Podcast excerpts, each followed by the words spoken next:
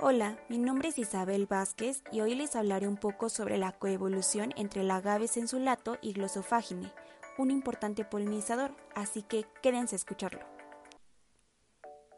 El artículo titulado Evolución temporal y de la impermeabilidad del agave sensulato y sus murciélagos polinizadores Glossophaginae fue presentado por siete personas, las cuales principalmente destaca Flores Abreu, Trejo Salazar y Sánchez Reyes, del Instituto de Ecología de la UNAM.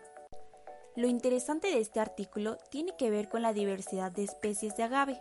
en la que hace partícipes a varios polinizadores, como por ejemplo murciélagos, colibríes, halcones, entre otros. Además, las especies de agave proporcionan recursos de los cuales dependen algunos géneros de murciélagos que se alimentan de néctar, y estos pertenecen a la subfamilia Glossophaginae.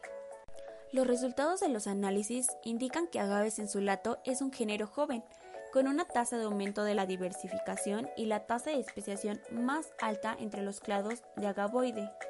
El origen de los murciélagos Glossophaginae se produjo antes de la edad de vástago del agave sensulato, es decir, hace veinte punto tres y veintitrés punto cinco millones de años, mientras que el origen de los polinizadores actuales de especies de agave pertenecientes a los miembros del género Glossophaga, Leptonicteris, Anoura, Coeroniscus, Musonicteris y Coeronicteris se estimó en alrededor de seis punto tres y dieciséis punto dos millones de años, coincidiendo con la edad del tallo de agave sensulato, apoyando la hipótesis de coevolución difusa. En conclusión, los resultados apoyan una historia coevolutiva difusa entre agave sensulato y los murciélagos Glossophaginae.